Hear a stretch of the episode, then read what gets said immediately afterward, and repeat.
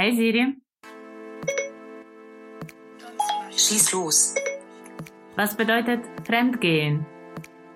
Fremdgehen bedeutet außereheliche Beziehungen haben. Okay, also Fremd bei Kunden zum vollständigen Artikel. Nicht dem eigenen Land oder Volk angehörend, eine andere Herkunft aufweisend, unbekannt, nicht vertraut. Und gehen bei Duden sich mit bestimmter Absicht irgendwohin begeben.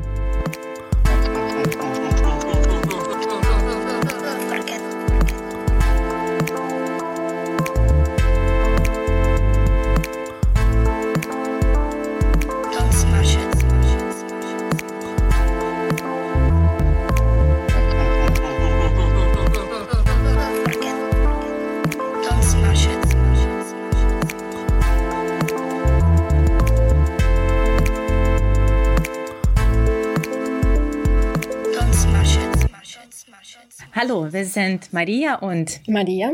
zwei junge Ukrainerinnen, die in Deutschland leben und arbeiten.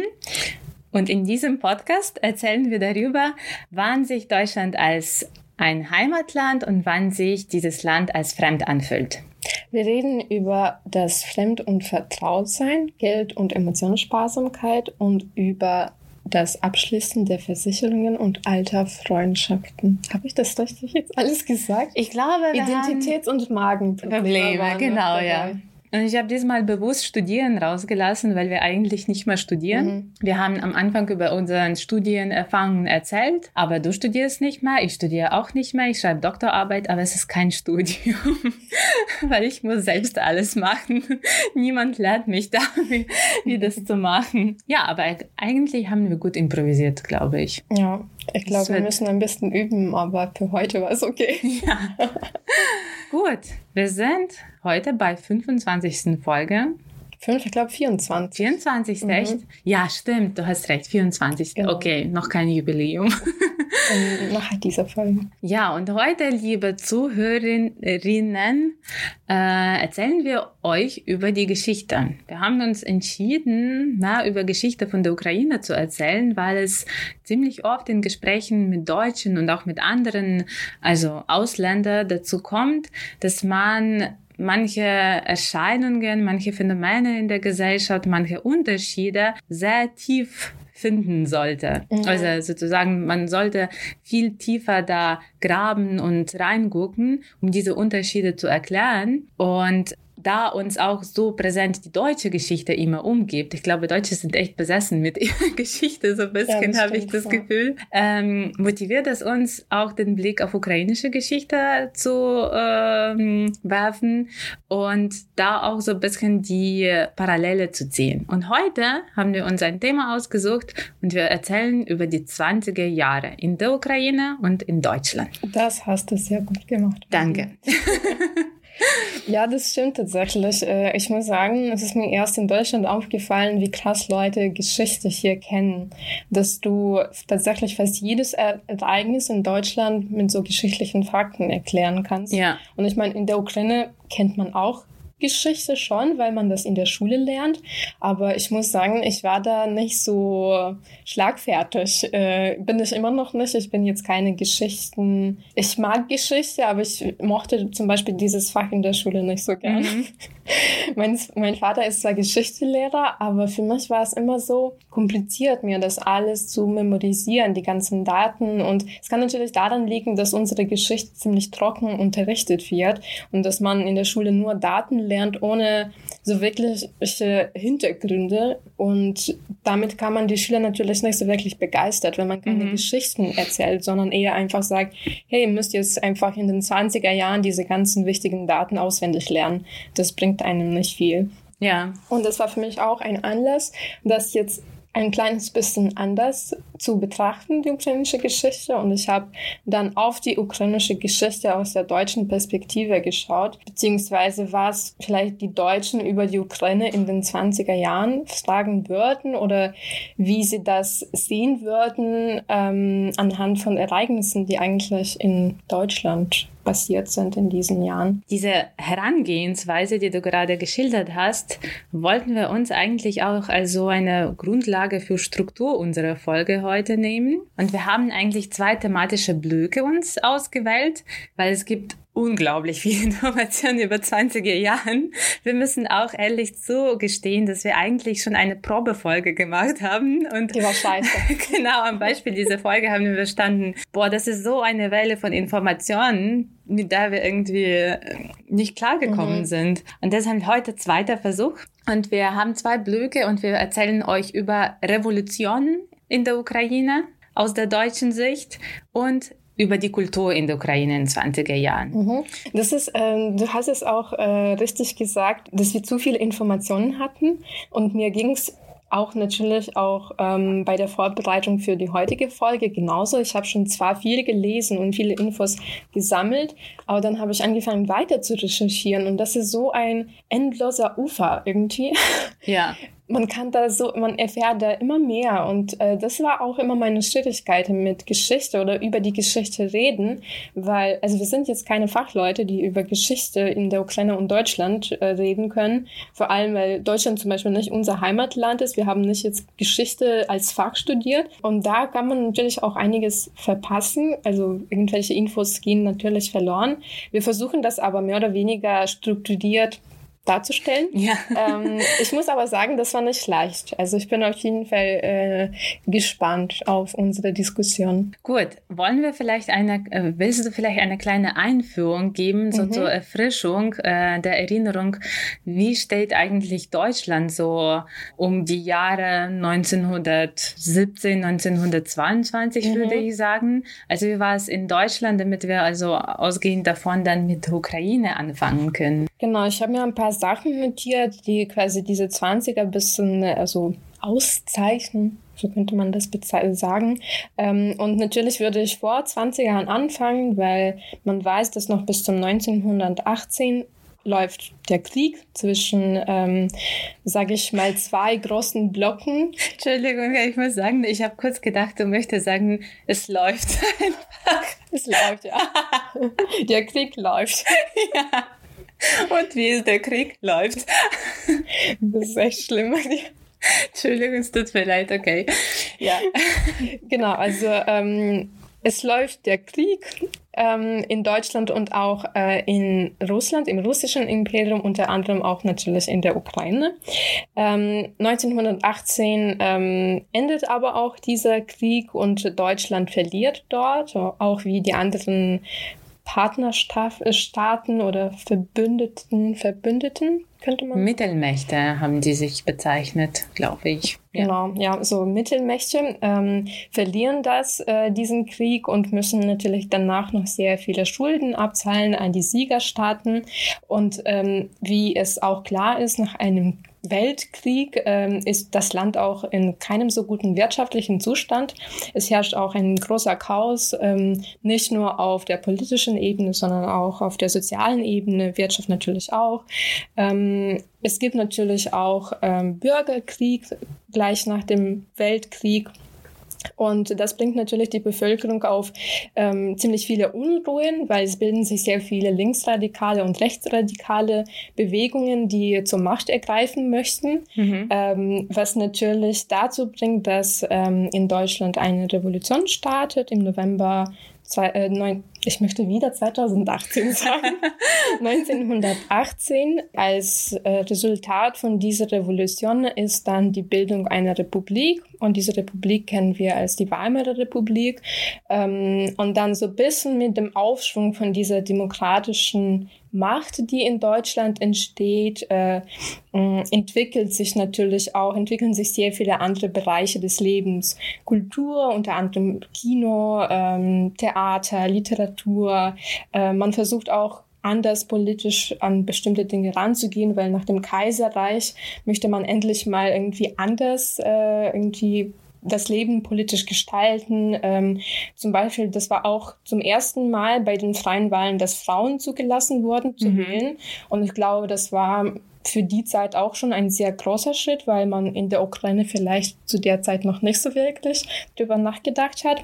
Und dann irgendwie von dem Jahr 1924 beginnen diese goldene Zwanziger, die man so bezeichnet. Und äh, die dauern bis zum Jahr 1929, weil nämlich im 1929 beginnt diese Weltwirtschaftskrise wegen diesem Börsen, ähm, Absturz, nicht Absturz, Börsen, Umsturz, Einsturz. Ansturz. Immer Schwierigkeiten mit den, äh, mit den Schwierigkeiten. Ja. Wie gesagt, äh, es gab eine Krise auf der Börse in den USA und das hat tatsächlich auch die Weltwirtschaftskrise verkündet. Ähm, und damit ähm, endete natürlich auch diese florierende Phase der Demokratie in Deutschland. Und dann geht man langsam in die 30er, wo dann auch irgendwann 33 kam Hitler zur mhm. Macht. Genau, ähm, wo natürlich eine ganz andere Seite der deutschen Geschichte anfängt anfängt. Das kennt man irgendwie, ich glaube, sowas kennt man auch ähm, als ein Migrant, eine Migranten in Deutschland. Äh, die Geschichte ähm, hört man die ganze Zeit. Irgendwie diese Weimarer Republik ist immer ja. im Munde mhm. bei Leuten. Dann die Revolution natürlich auch. Dann die florierende Phase vor allem, weil da so viele wichtige Sachen entstanden sind. Wie war es aber dann in der Ukraine? Also, weil ich glaube, so dieser Raum, dieser sowjetische Raum, wir haben schon in unserer Folge über Balkan drüber geredet, das war so eine Grauzone. Mhm. Und wenn man über die flirtierenden Zwanziger, über diese Revolutionen hier in Westeuropa redet, denkt man, das war noch nur dort so. Und was da in, bei Sowjeten oder bei russischen Leuten, bei russischem Imperium passiert ja. ist, das, ja, das kennen wir schon alles. Es gibt Zaren, aber es gab ja auch immer noch ein Land Ukraine in diesem Konstrukt. Kannst du ein bisschen jetzt erzählen, was war denn jetzt irgendwie in der Ukraine zu der Zeit, zu diesen vor 20ern und Anfang 20er Jahren? Ja, man konnte eigentlich dazu tendieren, einfach auch die Geschichte in der Ukraine in der Zeit aus dieser sowjetischen, russischen Perspektive anzuschauen mhm. und quasi so zu sagen, okay, es gab Revolution 1917 und dann gab es einen Bürgerkrieg und dann gab es roten Terror und dann gab es Sowjetunion. Und ich mhm. glaube, ganz viele außerhalb von der Ukraine sehen bis jetzt so die Geschichte von der Ukraine in diesen Zeiten. Aber in Wirklichkeit war es eigentlich nicht weniger kochend und ähm, divers von der politischen Meinungen und äh, Parteien divers, wie es in Deutschland war. Also mhm. es gab auch ganz viele Parteien, es gab ganz viele Aufstände irgendwo, die irgendwie überall im Land verteilt waren. Und ich glaube, ein ähm, also ein, der wichtigste Unterschied, den man kennen sollte, um Ukra die Ukraine mit Deutschland zu vergleichen, ist, dass die Ukraine kein, ähm, kein äh, vereintes Land zu dem Moment mhm. war. Das war das Land, das zwischen zwei Großmächten verteilt wurde. Also was heißt verteilt? Also geteilt wurde. naja, man kann, ich glaube, so wurde damit auch agiert. Eigentlich schon. Aufgeteilt, ja. verteilt. Verteilt, ja. Ein Stück Land. ja, Ukraine war immer ein begehrenswertes Stück Land mhm. wegen der Böden, genau Böden, wegen Weizen, wegen arbeitender, arbeitender Bevölkerung. Also es gab vieles, äh, worum, also wofür die Kämpfe geführt worden sind. Und dieses Mal war es genauso das war so, wir sind am Ende des Zweiten Welt, oh, Zweiten, des Ersten Weltkriegs. Ach, egal, auf die 20er fangen wir mal mit, mit 40er. ähm, und das ist so, dass ein Teil der Ukraine gehört dem russischen Imperium. Das ist überwiegend zentrale Ukraine, Ostukraine und Südukraine. Und die Westukraine, und zwar die äh, Gebieten wie Galizien, Bukowina und Transkarpatien, gehören dem Österreich, Österreich-Ungarn. Und dementsprechend die Ereignisse, die in diesen zwei Teilen passieren, die sozusagen hängen davon ab, wie die politischen Ereignisse sozusagen in den Zentren diesen Imperien passieren. Mhm. Und wenn wir über russisches Imperium reden, dann haben wir 1917 und dann erst Februarrevolution im Februar, als, ähm, Regier, als der Zar abgedankt hat und dann eine ähm, Provisionsregierung an die Macht kam. Und dann später im Oktober passierte auch dieser Winterpalast, äh, Winterpalast, danke, Winterpalastumsturz und dann die Bolschewiki, diese sozusagen radikalere kommunistische mhm. Partei an die Macht kam. Und entsprechend passierte in Kiew die Revolution, diese ukrainische Revolution, auch im 1917. Mhm. Das heißt, als im Februar diese Provisionsregierung in Moskau äh, ausgerufen wurde, haben sich manche Akademiker, Schriftsteller, politische Aktivisten in Kiew sich zusammengetan und sich gedacht, okay, jetzt haben wir endlich mal diese einmalige Chance für einen unabhängigen ukrainischen Staat. Mhm. Weil das war in der Ukraine eigentlich genauso wie überall im 19. Jahrhundert, dass diese nationale Stimmungen ähm, auch sich verstärkt haben und irgendwie im 19. Jahrhundert kam nochmal verstärkt diese Idee davon, okay, wir sind Ukrainer, wir sprechen mhm. ukrainische Sprache, wir verdienen und wir wollen auch einen eigenen Staat. Ich äh, möchte nur kurz einhaken. Ich habe tatsächlich darüber nachgedacht, ähm, dass wir, also ich wenn ich die ukrainische Geschichte betrachte, dann denke ich an die Kiewer Rus. Das war ein, mhm. irgendwie, man kennt das äh, in der Geschichte auch, dass es ein unabhängiges Land war. Ähm, und dann war Ukraine immer wieder als Teil von irgendwelchen äh, anderen Ländern. Ich muss aber sagen, in meinem Identitätsbild war Ukraine schon seit Kiewer Rus ein Land. Ein Land. Und das ist so krass, ja. dass es so lange gedauert hat, bis Leute gesagt haben, nee, jetzt möchten wir unabhängig bleiben. Ich, ich fand es halt interessant, dass irgendwie das für uns das schon selbstverständlich ist, dass es uns schon so lange gibt, aber dass für Leute damals das anscheinend noch nicht genug war oder die Mächte waren damals einfach, die haben das nicht zugelassen oder ja, man kann das heute nicht so einschätzen, würde ich sagen. Faszinierend ist auch, dass sie unter solchen Bedingungen, also es herrscht ein Weltkrieg, mhm. äh, es ist ein Bürgerkrieg in Russland, es ist alles irgendwie ungewiss und dass die trotzdem dafür bereit sind, irgendwie diese Idee durchzusetzen. Mhm. Ich weiß nicht, vielleicht keine Ahnung, vielleicht in der Zeiten, wo es kein Internet gab. Gab's Hat, nichts anderes. Genau. Hatten die Menschen mal Initiative, was zu machen. Das ja. kann gut sein.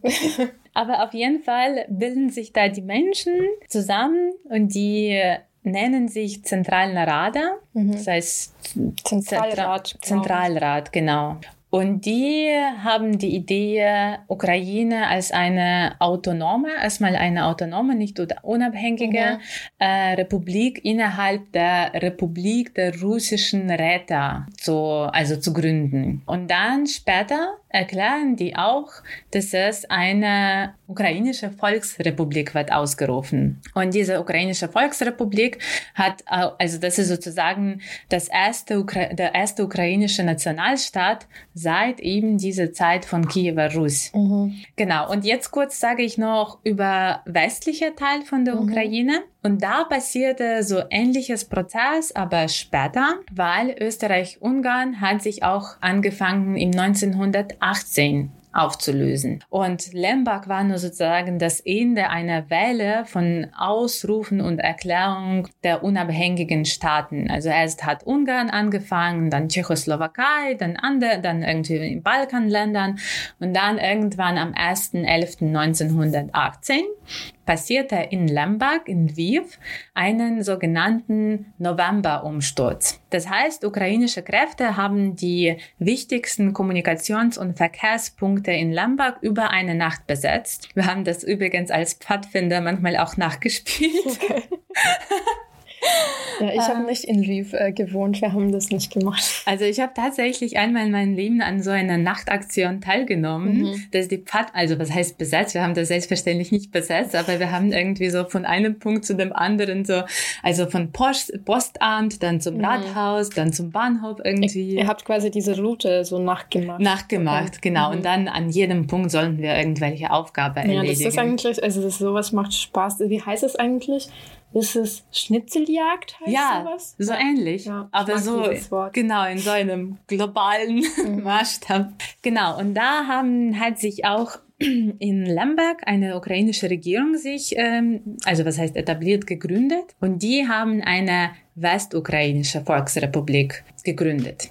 Genau, also das waren so diese unabhängige ukrainische Prozesse in Kiew und in Lemberg, die schon von Österreich, äh, von äh, Österreich, Ungarn und Russland ausgelost worden sind, aber die eigentlich als Ziel hatten, zu keinem von diesen Land zu gehören, mhm. sondern einen ukrainischen Staat zu gründen. Mhm. Ja, das ist, äh, ich habe dann auch äh, heute nochmal drüber nachgelesen und ähm, das hat ja tatsächlich nicht so lange gedauert, dass dieser Staat tatsächlich unabhängig war und das ist irgendwie so, man nennt das auch oft so Schicksal der, Uk äh, der Ukraine, dass dieses Land sehr oft unter Herrschaft von irgendwelchen zwei Ländern ist, weil ich glaube mhm. dann irgendwann, ich glaube, als diese, diese beiden Republiken, die haben sich ja irgendwann äh, zu einer einheitlichen Republik äh, verbünd, verb verbunden, haben sich verbunden. Äh, und ähm, da hat schon Polen, glaube ich, den Krieg gegen die Ukraine und äh, Russland, Bolschewiken angefangen, weil die natürlich nicht wollten, dass dieser Teil, ähm, also nach Österreich-Ungarn, dass dieser Teil der Westukraine der Ukraine oder den Bolschewiken gehört. Ja. Und da wurde schon, glaube ich, vielen klar, dass das wahrscheinlich wiederkommen wird, dass Ukraine unter zwei so Besetzungszonen äh, mhm. sein wird. Und das war dann Polen und äh, dann die Sowjetunion eigentlich. Das waren auch dann beide Länder, die quasi Ukraine geteilt haben. Also im Grunde genommen, die, das, was du erwähnt hast, diese ukrainische Volksrepublik, die hatte gegen Bolschewiki zu kämpfen, weil irgendwann diese Provisionsregierung in äh, Petersburg, die wurde sozusagen umgestürzt von Bolschewiki, weil die mehr wollten. Mhm. Und dann äh, Bolschewiki wollten, ich glaube, bei Bolschewiki war es nicht so, dass die nicht den ukrainischen Staat wollten. Die wollten einfach alle Parteien, die gegen sie waren, einfach auslöschen. Mhm. Und die haben diesen Bürgerkrieg und roten Terror geführt. Diese ukrainische Volksrepublik, die war überhaupt nicht im Interesse von denen. Mhm. Aber ich glaube nicht aus nationalen Gründen oder sowas. Ja. Also es kam später. Mhm. Genau. Und deshalb die ukrainische Volksrepublik hat sich ausgerufen und gleich danach hat sie angefangen gegen Bolschewiki zu mhm. kämpfen. Und die westukrainische, die hatten gegen Polen zu kämpfen, weil ja. die Polen, also es gibt bis jetzt noch bei einigen solcher Stimmungen, dass eigentlich Lemberg ist eine polnische Stadt. Ja. Ja, das genau. kann man auch jetzt über Österreich sagen, dass Lemberg eine österreichische Stadt ist, weil das, das, so nach Wien ausschaut. Das sagt mein Opa bis jetzt. ja. Der sagt Witzig. immer, dass unsere Hauptstadt liegt nicht in Kiew, die liegt in Wien. Süß. Ja. Ja, es kann, ich kann mir vorstellen, dass diese Stimmungen immer noch so herrschen, wenn man das noch so kennt irgendwie aus der Kindheit oder Jugendzeit. Ist es vielleicht vom Gefühl her irgendwie cooler. Ich weiß nicht. Ich weiß nur, dass äh, der Vater von meinem Opa, der hat äh, für dann für Österreich-Ungarn im Ersten Weltkrieg gedient. Mhm. Und irgendwie hat es wahrscheinlich mein Opa so wahrgenommen. Und der kann bis jetzt noch diese Kriegsbefehle irgendwie äh, auf Deutsch. Okay. Also der sagt zum Beispiel sowas wie Gewehr ab, Gewehr auf.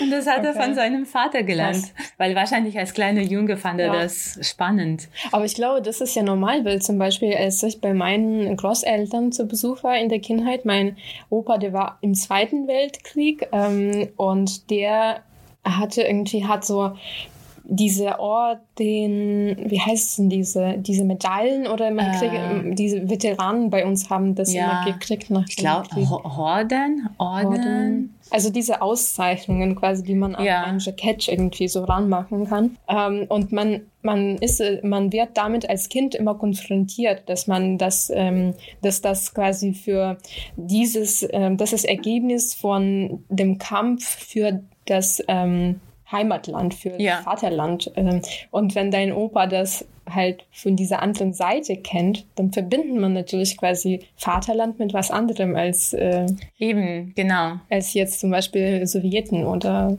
und ich glaube Russland. in der Westukraine war es so, dass die irgendwie, dass für die diese sowjetische auch ganz lange irgendwie fremd geblieben mhm. ist. Möchtest du mich äh, mal vielleicht noch mal was aus deutscher Sicht fragen, weil ich glaube, ich habe noch was über zu, zu ja, erzählen? Du hast, du, hast schon, äh, du hast schon gesagt, es gab äh, eine Revolution in der Ukraine und anscheinend war die früher als in Deutschland, aber dieser November-Umsturz im 1918 in Lemberg war eigentlich gleich mit der Revolution in Deutschland. Eben, das, genau, ja. Also das habe ich mhm. nicht gewusst zum Beispiel. Ähm, und da, ich finde es bemerkenswert eigentlich, dass wenn man die zwei, diese zwei Seiten oder zwei Länder, äh, zwei Länderkonstrukten anschaut, denkt man, okay, damals gab es auch kein Internet, man konnte nicht so viele Infos äh, kriegen, was genau jetzt im anderen Land passiert, aber irgendwie hat es sich so natürlich ergeben, dass in so verschiedenen Ecken der des Europas so gleiche Ereignisse passiert ja, sind. voll. Mhm. Also klar, das Krieg hat quasi alle vereint, so auf diese blöde Weise, mhm. weil danach viele leiden mussten und mussten irgendwie das Leben auf neue Wege bringen und äh, alles wieder aufbauen. Ähm, aber dass diese Stimmungen so ähnlich waren, das fand ich irgendwie krass, weil das irgendwie, weil das so zyklisch ist und sich wiederholt hat in beiden Ländern, ohne dass man tatsächlich Einfluss aufeinander nehmen konnte. Mhm. Ähm, und ähm, das war ja genauso nicht nur, also nicht nur mit diesen, mit der Revolution oder politischen Lage, politischen Bildungen oder Bildung von Republiken, sondern auch generell mit, ähm, mit der Bezeichnung davon, wie, äh, wie sich das Leben gestaltet hat. Weil zum Beispiel in der Weimarer Republik, ich glaube, diese Republik, die war vielleicht nicht bereit, auch äh, so zu existieren in mhm. dieser Form, weil, wie ich schon sagte, da sehr unterschiedliche Parteien mhm. drin waren, die äh, tatsächlich das von ihnen so auch ein bisschen zerstört haben. Und äh, deswegen hat sich der, das Volk wahrscheinlich nach irgendeiner per Person Persönlichkeit gesehnt, die das Land zu einem Aufbau führen würde. Ja. Ähm, weil es ist klar, nach dem Krieg musste man vieles aufbauen und Leute haben Hoffnung verloren. Es gab sehr viele Arbeitslose, es gab sehr, eine sehr hohe Inflation und dann kommt dieser demokratische Staat und man denkt, oh ja, wir sind jetzt demokratisch und frei. Aber was soll man machen, wenn dann die nur gegeneinander kämpfen und versuchen, irgendwie Macht zu ergreifen, mhm. wenn das Land eigentlich in einem ziemlichen zerstörten Zustand ist?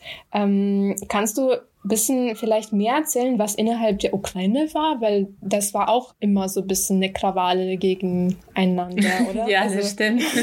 Krawalle ist. Ich kenne dieses Wort Krawalle. Immer wenn Krawalle gesagt wird, denke ich an Deichkind. Immer Krawalle okay. und Remi Demi. Aber okay, Remi Demi gab es nicht. Remi Demi kam dann später in 20er in mhm. Weimarer Republik. Aber erstmal gab es ähm, tatsächlich Krawalle ja, irgendwie, wenn man, ich fand es interessant, wenn ich über diese, also manches kannte ich schon so aus der Schule, aber als ich mich nochmal vorbereitet habe, ist mir nochmal klar geworden, dass in der Ukraine war eigentlich diese kommunistische Macht auch nicht so präsent eigentlich, mhm. dass man vielleicht dazu neigt zu denken, ah, okay, die irgendwie, die haben alle diese Bauer und Arbeiter, die haben alle kommunistische Partei oder beziehungsweise Bolschewiki unterstützt, mhm. weil die waren gegen Monarchie, gegen Konservatismus und Demokratie war eh irgendwie dann nicht bekannt und deshalb haben die mhm. unterstützt und dann irgendwie ähm, gekämpft. Aber das war nicht so, weil die erstmal ukrainische Bauern, das, äh, darüber haben wir mit dir auch mal äh, gesprochen, die wollten eh nur Ruhe und Land. Mhm. Die wollten einfach äh, ihr Geschäft machen. Ja.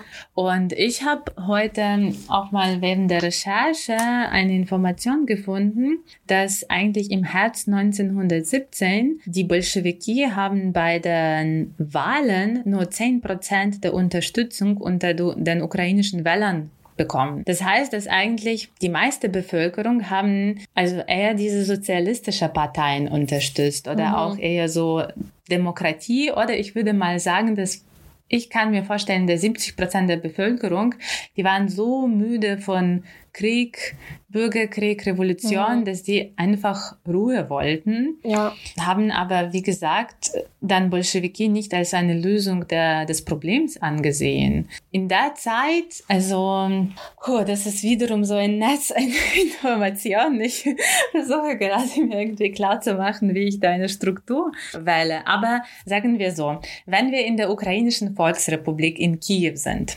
dann sind da, dann ist da dieses ukrainische Zentralrat.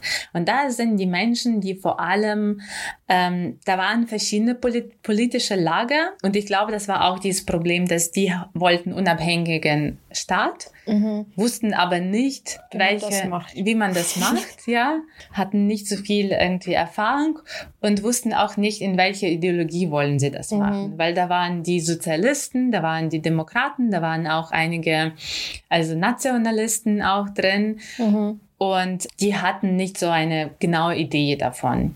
Also es war schon Demokratisierung eigentlich im Zuge. Das war also auch gegen Bolschewiki und die wollten irgendwann auch diesen unabhängigen Staat haben. Aber so eine klare politische Idee hatten die nicht. Mhm. Dann irgendwann gab es zwischendurch in dieser Volksre ukrainischen Volksrepublik gab es einen Putsch von einem jetzt wird alles kompliziert. Im äh, April 1919 gab es einen Putsch gegen diese Regierung. Und dieser Putsch wurde von sogenannten Pawlo Skoropadsky aufgeführt. Und wie ist es dazu gekommen? Die ukrainische Volksrepublik hat sich erklärt und ausgerufen, hatte aber Problem mit Bolschewiki. Und dann hat sie bei Mittelmächten, also bei Deutschland auch, die Hilfe gesucht, um gegen Bolschewiki zu kämpfen. Mhm. Und dann haben die gesagt, okay, wir helfen euch, aber dafür liefert ihr uns Brot. Mhm.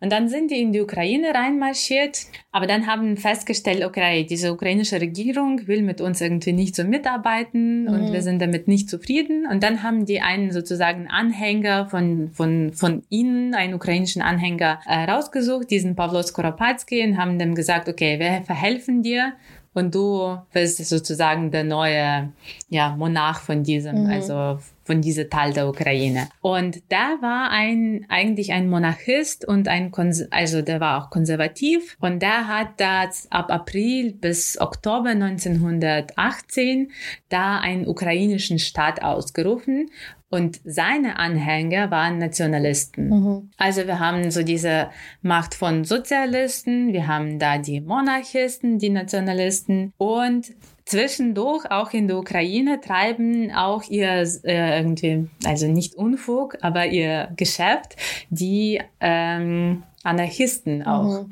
Also in der Ostukraine gab es eine anarchistische Partei, die auch eine, einige Teile von der Ostukraine kontrollierten und die wurde von Nestor Makhno angeführt. Also ja, in jedem Teil der Ukraine, wo man irgendwie noch hinguckt, hat man das Gefühl, dass irgendwie jede Region von einer anderen Macht irgendwie mhm. kontrolliert wurde. Und die Bolschewiki, die versuchen alle andere irgendwie auszulöschen und nur diese rote Diktat mhm. Diktatur zu mhm etablieren. Wenn ich in die, äh, wenn wir auf die westukrainische ähm, Volksrepublik äh, schauen, da waren eigentlich liberal-demokratische Mächte an der Macht. Also da war wirklich keine Rede von Sozialisten oder mhm. Kommunisten, mhm. da war es irgendwie und auch von ähm, Anarchisten auch nicht. Da war diese liberal-demokratische Bewegung. Mhm. Puh. Ja, das, das, hat natürlich auch dann dazu geführt, dass irgendwie äh, so ähnlich wie in Deutschland, dass man, dass es so unterschiedliche ähm, Glauben, sage ich mal, Ideologien da waren, dass Leute nicht wussten, was jetzt genau das Richtige ist.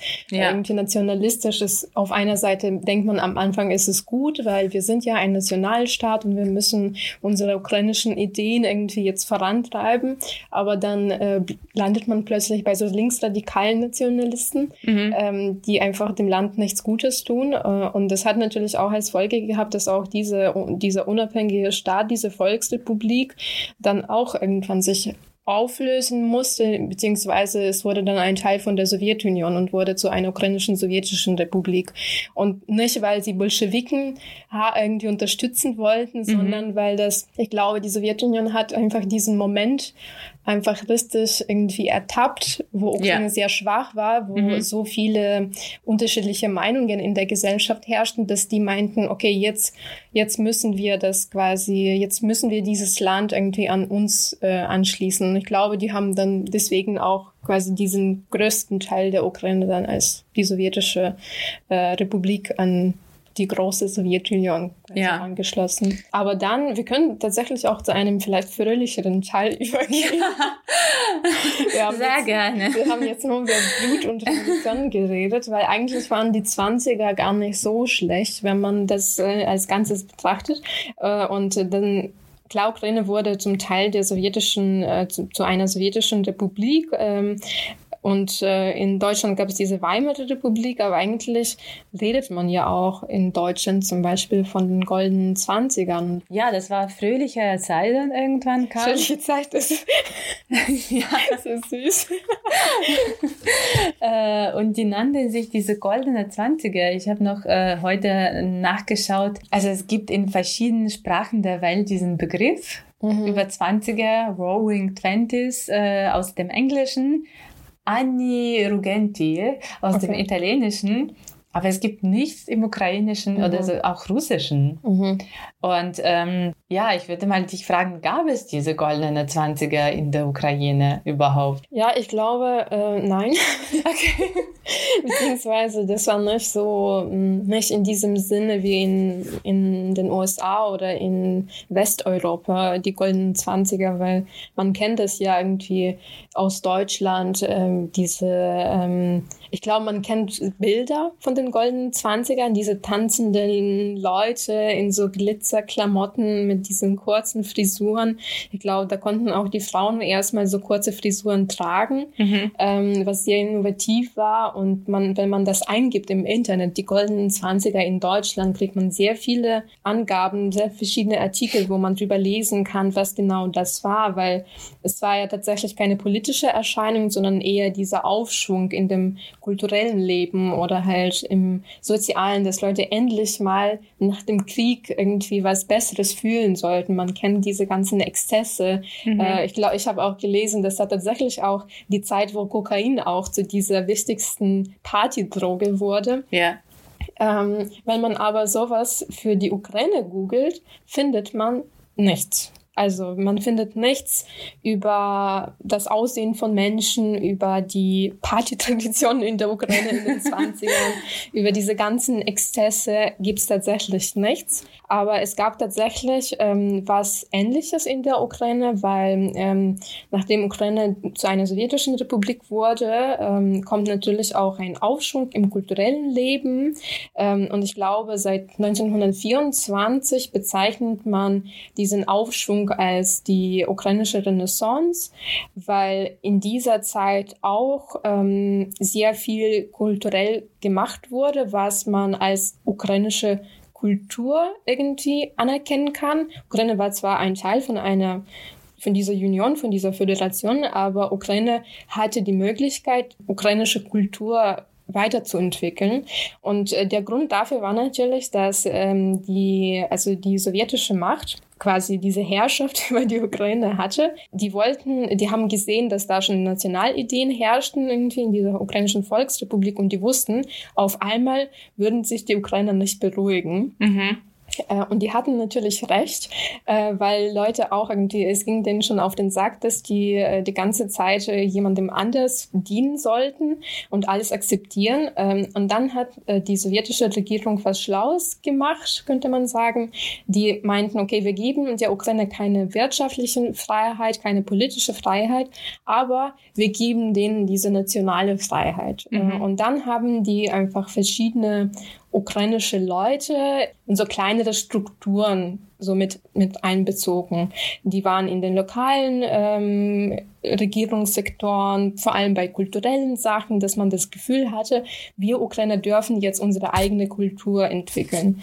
Und ähm, das hat natürlich dazu geführt, das hat die sowjetische Union nicht so wirklich gesehen, glaube ich, ähm, dass sobald die Leute gemerkt haben, ah ja, wir haben so irgendeine Macht, dass das tatsächlich andere Leute so ansteckt und dass da draus irgendwie etwas Größeres wird, vor allem im kulturellen Sinne, dass da äh, auch Kultur sehr politisch wird. Mhm. Und so sind zum Beispiel auch die politischen Theater entstanden. Es wurde politische Literatur geschrieben, die noch mehr diese ganzen nationalen Ideen gepusht hat. Ähm, und deswegen bezeichnet man das als äh, quasi als diese ukrainische Renaissance. Äh, von der Seite der Sowjetunion war das ähm, war ein Be dieser Begriff bisschen anders. Das war Ukrainisierung, Ukrainisation auf Ukrainisch. Und das war quasi diese, also die Idee dahinter war einfach möglichst viele ukrainische Leute da da im, einfach in der Regierung oder halt in diesen kleineren Sektoren in der Ukraine zu haben, damit man für die Statistiken ein gut aussehendes Bild hat, dass wir irgendwie diesem Land viel Freiheit geben, mhm, was mhm. natürlich nicht so wirklich der Fall war. Aber was, wenn man einem Land ein bisschen irgendeine Art von Freiheit gibt, dann möchte man natürlich immer mehr. Und ähm, das hat man, also wenn man das quasi als gesamtes Bild betrachtet, das haben die natürlich in den 30er gemerkt. Also die Sowjeten haben gemerkt, die können mit dieser Intelligenz nicht mehr umgehen, weil mhm. die können einfach jetzt zu viel. Die haben zu große Reichweite, sag ich mal, mit diesem Internet, äh, mit den Internetbegrifflichkeiten. Äh, und dann haben die natürlich angefangen, gegen diese Intelligenz zu kämpfen und diese Leute auszulöschen. Aber an sich könnte man schon sagen, dass äh, für die Ukraine diese Jahre ähm, auch fast so goldene Zwanziger waren, weil wir hatten kulturell da auch sehr viele ähnliche Sachen wie in Deutschland. Wir haben auch in dieser Avantgarde gelebt. Mhm. Ähm, ich habe mir auch ein paar Sachen aufgeschrieben. Wir haben äh, bei der Vorbereitung so ein bisschen ähm, mit dir so brainstormt, äh, wie wir das äh, verpacken, yeah. diese ganzen Fragen. Und dann hast du mich gefragt, wen würdest du als den ukrainischen Bertolt Brecht und den ukrainischen Fritz, Fritz Lang bezeichnen? Ja, ich möchte das wissen genau, und dann, also dann komme ich einfach zu diesem kulturellen Punkt. Ähm, das war tatsächlich, man würde das nicht denken, weil man sehr wenige Infos im Internet findet. Aber Ukraine war schon ein sehr florierendes Land in diesen 20er Jahren. Und äh, von Deutschland kennt man ja, Berlin wurde zu einer, zu der zweiten Hauptstadt des Kinos nach Hollywood. Ähm, man kennt Bauhaus. Es sind sehr mhm. wichtige Sachen in der Geschichte entstanden, die bis heute so weitergetragen werden. Aber Ukraine war zu der Zeit auch ein sehr wichtiges Kinoland. Wir hatten zum Beispiel tatsächlich einen ukrainischen Fritz Lang und das war Alexander Dovzhenko. Ähm, der hatte allerdings seine Filmkarriere eigentlich Ende der 20er angefangen, beziehungsweise der hatte seinen Durchbruch, glaube ich, 18, äh, 1928. Der hatte einen äh, Film gedreht, ich glaube, der Film heißt Zvenihora. Ich weiß leider nicht, ob man das übersetzen kann irgendwie ins Deutsche. Nee, ich glaube, das ist ein Eigenname. So ein Eigenname, ja. Mhm. Genau, und dann hat er quasi so, das war ein Anfang der Trilogie, der hat dann noch zwei Filme gedreht, das war dann Arsenal und Simla. Und Simla, das war, kommt vom Jahr 1929 2020. Das ist ein sehr wichtiger Film in der Filmgeschichte der Welt eigentlich. Der lief auch auf den internationalen Festivals in Berlin und auch in Venedig, wurde natürlich in der Sowjetunion verboten, ähm, weil man ihn zu der Zeit als so einen großen Nationalisten bezeichnet hat, weil der hat diese Ideen weitergetragen im Film. Und da zum Beispiel in diesem Film Simla kann man sehen, dass Ukraine so wichtiges äh, Landwirtschaftsstaat äh, war. Ähm, Darf ich dich da kurz äh, was zwischenfragen? Mhm. Wenn wir so über, äh, über Dovzhenko wie über Fritz Lang sprechen oder wenn man so an Kino aus 20er Jahren in Deutschland denkt, für mich ist es immer so dieses äh, Lichtschattenspiel. Mhm. Das würde da sozusagen entdeckt, ja. Und ähm, ich finde es bis jetzt faszinierend, das als so ein Narrationsmittel. Mhm. Was würdest du sagen, was war zum Beispiel in Filmen von Dovzhenko irgendwie als ein stilistisches Mittel so? Die waren halt äh, ganz anders, weil äh, zum Beispiel die russischen Regisseure, die haben auch das bisschen genutzt, irgendwie diese ganze Avantgarde, die Formalisten, die haben das, das als Sprache genutzt, mhm. irgendwie dieses Formale, dieses, wie das ausschaut. Ja. Und bei Dovzhenko war das das Poetische politische Kino. Und er hat versucht, mhm. einfach dieses authentische Leben von, äh, von Landwirtschaftler in der Ukraine darzustellen. Und das war zu der Zeit vielleicht so ein kleines bisschen wie Dokumentation, mhm. aber das war eher dieses ähm, poetische Bild äh, der normalen Leute. Ja, von so. Und das war mhm. sehr, mm, also das war für, für, für die sowjetischen Kritik, äh, Kritikern war das zu nationalistisch, wie gesagt, mhm. deswegen haben die auch den Film verboten. Ähm, in Venedig ähm, wurde der Film auch sehr gut akzeptiert von, von den ganzen Kritikern und wie gesagt in Berlin auch äh, und lief auch öfter in Kinos äh, im Ausland, aber leider nicht in der Ukraine. Auch wenn natürlich auch im, im Ausland manchmal gesagt wurde, dass diese Sprache nicht so wirklich in diesen Rahmen passt, weil man kannte, wie man Kino in Deutschland macht, mhm. man kannte das auch in, von Italien, aber diese Sprache, dieses, dieser, dieses Narrativ, dieses authentische Narrativ, das war für einige Leute nicht so wirklich verständlich, mhm. glaube ich. Und deswegen war auch Dovzhenko irgendwann in einer Krise ähm, und der hat gesehen, in der Ukraine beziehungsweise im sowjetischen, diesem sowjetischen Land wird er schon fast so gejagt äh, wegen seiner Ideen, ähm, weil der das quasi, der wollte irgendwie Kino revolutionieren, aber keiner wollte das so akzeptieren. Dann ist er irgendwann nach Moskau geflogen, äh, geflogen, geflüchtet und hat dann Stalin gebeten, irgendwie um einen Schutz, weil der irgendwie nicht arbeiten konnte und irgendwie mhm. alle seine Ideen wurden verweigert. Und das war auch witzig. Ich habe irgendwie, ich habe das irgendwie vergessen, dass Dovzhenko tatsächlich dann ähm, so eine Phase mit äh, Stalin hatte, dass er irgendwie zu seinem, ich habe auf Wikipedia gelesen, dass auch Stalin ihn manchmal angerufen äh, hat nachts und diese haben so lange Spaziergänge gemacht. Oh Gott, fast wie Lenny Riefenstahl und Hitler. Ja, wirklich. Ich habe tatsächlich, weil Dovzhenko ist für mich schon ein sehr wichtiger Name, aber das war halt auch eine Seite seiner Geschichte sozusagen. Ja, ja. Und das fand ich irgendwie faszinierend. Also ich würde auch bisschen mehr drüber irgendwann erfahren. Wie gesagt, ja, also das war, äh, und neben Dovzhenko gab es natürlich auch andere Regisseure, die vor, vorwiegend im Theaterbereich ähm, tätig waren, die auch natürlich dann vom Kino fasziniert waren und die haben so kleine Aufträge immer wieder gehabt bei äh, einigen ähm, Filmproduktionen. Aber wenn wir schon quasi über den Bereich Theater reden, dann äh, haben, also zu diesem Bereich gehört auch natürlich die Frage zu Bertolt Brecht. Mhm. Und wir hatten auch so einen ähnlichen Aktivisten, Theateraktivisten, man kann ihn schon irgendwie so bezeichnen. Also der war schon auch sehr durchsetzend in seinen Ideen und es war ja der der ist der war auch von so ein bisschen auch Erfinder in manchen ja. Sachen also der hat unglaublich viel experimentiert genau und dieser der das ist Les Courbus genau jetzt eigentlich sollte ich so machen als ob ich nicht weiß wenn du redest ja aber, aber es okay. gibt tatsächlich nicht so viele Leute in der Ukraine also man kann das natürlich an irgendwie an zwei Händen zählen mhm. welche Leute in welchen Jahren irgendwie einen ganz wichtigen Beitrag in die ukrainische Geschichte gemacht haben. Und das stimmt, also der Leis Gurbas, der hat ja den politisch, das politische und das philosophische Theater in der Ukraine erfunden und ähm, was natürlich auch von den sowjetischen Kritikern nicht angenommen wurde, weil das war auch zu abstrakt, alles über die Existenz der Menschen zu reden mhm. und so. Mhm. Und ähm, das fand ich auch irgendwie spannend, weil man kennt heute Les Kurbas als so einen Helden, so einen ukrainischen Kulturhelden, aber damals war der auch nicht so wirklich erfolgreich mit sein. Der hat sehr viel experimentiert, der hat sehr viele Theaterformationen. Man kennt auch, ähm, der hat war auch im Theater in Kiew tätig und auch auch in Kharkiv. Mhm. Ähm, in Lviv heutzutage gibt es ein Theater, ein Theater nach seinem Namen äh, und das ist schon ein sehr präsenter Name für heute, aber damals hat er so ein bisschen äh, gelitten, weil seine Theaterstücke auch nicht wirklich gemocht wurden und das ist natürlich schwieriger mit dem Theater, weil das sehr lokal ist. Du kannst nicht Theater ins Ausland mhm. bringen, weil jede das ist auch krass beim Theater, dass jedes Land so eine eigene Tradition im Theater machen hat und dass man das außerhalb dieses Kontextes oft einfach nicht versteht.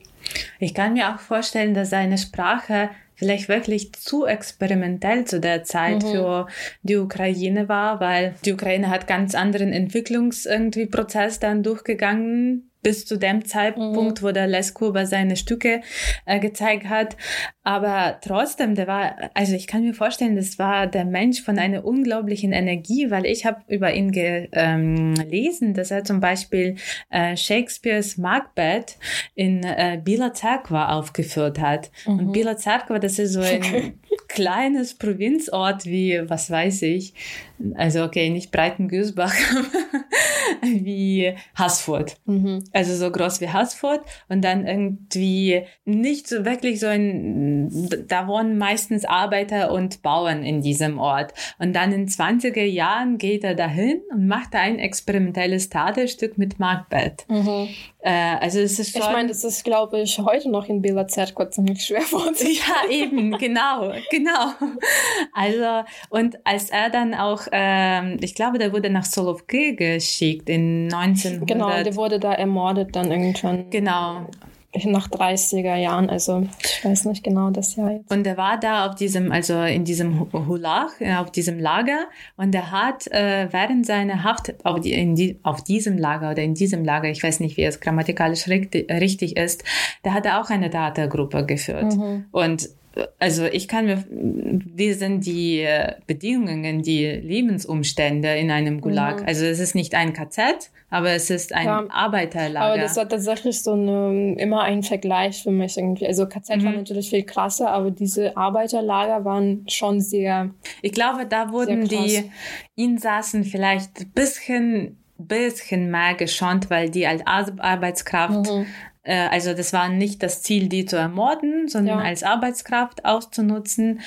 Ähm, aber ja, nichts irgendwie, da gab es nichts irgendwie Schönes sozusagen, mhm. von dem man sich ja. inspirieren lassen kann. Nee, also und wenn man quasi zu diesem, zu dieser Entwicklung zurückkommt, dann gab es natürlich auch andere Bereiche ähm, wie Literatur und auch Journalisten. Es hat sich, so wie du sagtest, dass die Sprache von Les Gurbas so innovativ war, weil das war ja genau, ähm, ich glaube, damals wurde auch die ukrainische, neu, eine neue ukrainische Rechtschreibung mhm. ähm, verkündet in dieser ukrainischen Renaissance. Äh, und ich glaube, man hat die Sprache so ein bisschen neu erfinden wollen. Und das hat noch viele Jahre gedauert, bis man das irgendwie respektieren konnte. Und deswegen sind wir heute an so einem Moment, dass wir sagen, das war eine sehr wichtige Zeit für die ukrainische Geschichte. Aber damals haben das Leute, glaube ich, nicht so gesehen. Vor allem diese 20er Jahren, diese ukrainische Renaissance, über die redet man in der Ukraine auch nicht so oft,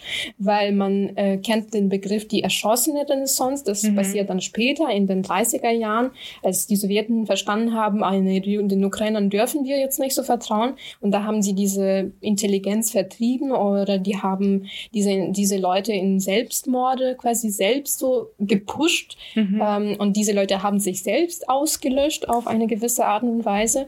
Ähm, und genau diese Jahre, diese 30er Jahren, die später kamen, das ist so eine krasse Schattenseite der ukrainischen Geschichte, weil da so viele schlimme Sachen passiert sind, so wie zum Beispiel Holodomor. Zu der Zeit war zum Beispiel auch Dovzhenko schon in Russland, mhm. äh, nicht weil er selbst zu Stalin wollte, sondern die Regierung wusste, Dovzhenko ist ein sehr wichtiger Dokumentarregisseur in der Ukraine, darf Holodomor nicht sehen, mhm. weil falls diese Person das alles filmen würde, dann würde das, das der Rest der Welt erfahren. Das durfte man nicht. Ähm, und wenn man dann über diese 30er redet, was da passiert ist, vergisst man, dass, weil da alles ausgelöscht wurde, was in den 20ern erfunden, irgendwie gebildet wurde. Ja, das sind eigentlich Deutschland, wenn wir sozusagen so eine, so abschließend eine Schlussfolgerung ja. ziehen, da sind eigentlich Deutschland und die Ukraine ziemlich ähnlich, weil in 20er Jahren vieles brütete, vieles wurde geboren, irgendwie florierte und dann in 30er Jahren einfach die, die Intelligenz der Nation oder was heißt der Nation, das irgendwie der Bevölkerung mhm. in diesem Land wurde einfach niedergetreten. Ja. Und ähm, ich denke bis jetzt so wie wie hätte jetzt die Gesellschaft sowohl in Deutschland als auch in der Ukraine ausgesehen, hätte diese, hätten alle diese Menschen da nicht umgekommen in der Zeit, in mhm. den 30er? Ja, weil ich glaube, in Deutschland ja genauso die 30er, das war eine sehr ähm, ja, blütige Geschichte, also blütige Geschichte in dem Sinne, dass das einfach viele Morde mit sich, äh, viele Toten mit sich gebracht hat, in der Ukraine ja auch.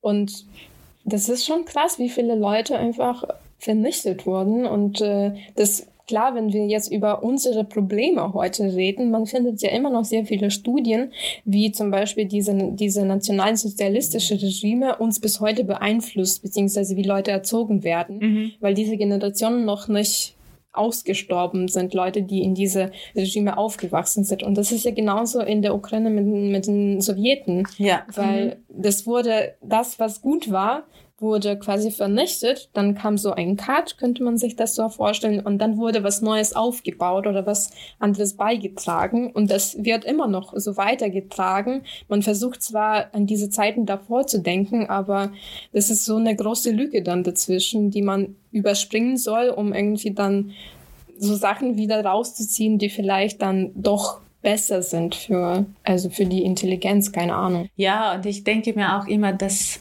wenn, wenn ich über, an die Ukraine denke, wie sprachlich hat es auch, was für einen Einfluss hat es da irgendwie mhm. gegeben? Nicht, dass ich gegen russische Sprache bin, überhaupt nicht. Ich bin eigentlich für, also ich akzeptiere, was heißt akzeptiere, die Ukraine ist mehrsprachiger, ein mehrsprachiges mhm. Land.